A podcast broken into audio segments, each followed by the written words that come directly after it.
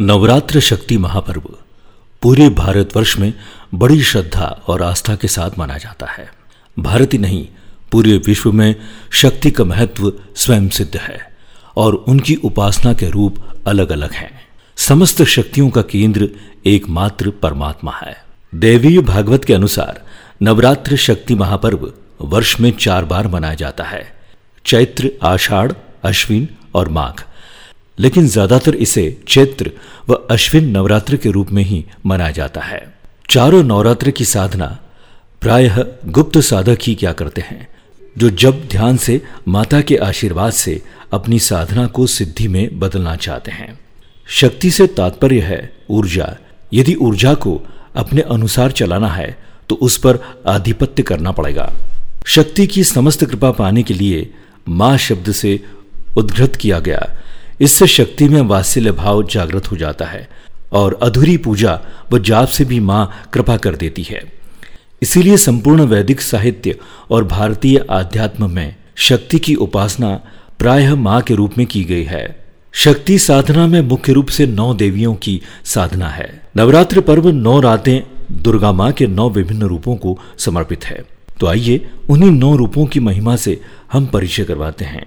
माँ दुर्गा अपने पहले स्वरूप में शैलपुत्री के नाम से जानी जाती है। पर्वतराज हिमालय की यहाँ पुत्री के रूप में उत्पन्न होने के कारण इनका ये शैलपुत्री नाम पड़ा। वृषभ स्थिता इन माताजी के दाहिने हाथ में त्रिशूल और बाएँ हाथ में कमल पुष्प सुशोभित है। ये दुर्गाओं में प्रथम दुर्गा है। अपने पूर्वजन में ये प्रजापति दक्ष की कन्या के रूप में उत्पन्न हुई थी। तब उनका नाम सती था। इनका विवाह भगवान शंकर जी से हुआ था। एक बार दक्ष ने भगवान शिव को आमंत्रित किए बिना एक बड़े यज्ञ का आयोजन किया था। देवी सती वहाँ शिवजी की अनुमति से बिना बुलाए पहुँच गई। सती ने पिता के घर पहुंचकर देखा कि कोई भी उनसे आदर और प्रेम के साथ बातचीत नहीं कर रहा है।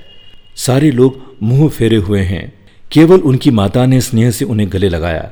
परिजनों के इस व्यवहार से उनके मन को बहुत क्लेश पहुँचा। ये सब देखकर सती का हृदय ग्लानी और क्रोध से संतप्त हो उठा। उन्होंने अपने उस रूप को तक्षण वहीं योगाग्नि द्वारा जलाकर भस्म कर दिया। सती ने योगाग्नि द्वारा अपने शरीर को भस्म कर अगले जन्म में शैलराज हिमालय की पुत्री के रूप में जन्म लिया। इस बार वे शैलपुत्री नाम से विख्यात हुई। पार्वती हेमवती भी उन्हीं के नाम है। शैलपुत्री देवी का विवाह भी शंकर जी से हुआ। पूर्व जन्म की भांति इस जन्म में भी वे शिवजी की अर्धांगनी बनी। नव दुर्गाओं में प्रथम शैलपुत्री दुर्गा का महत्व और शक्तियाँ अनंत है। इस प्रथम दिन की उपासना में योगी अपने मन को मूलाधार चक्र में स्थित करते हैं और यहीं से उनकी योग साधना का प्रारंभ होता है। नव दुर्गा के प्रथम रूप के बारे में अभी हमने जाना। अगले अंक में नव दुर्गा के दूसरे रूप, यानी ब्रह्मचारिणी का ज़िक्र हम करेंगे।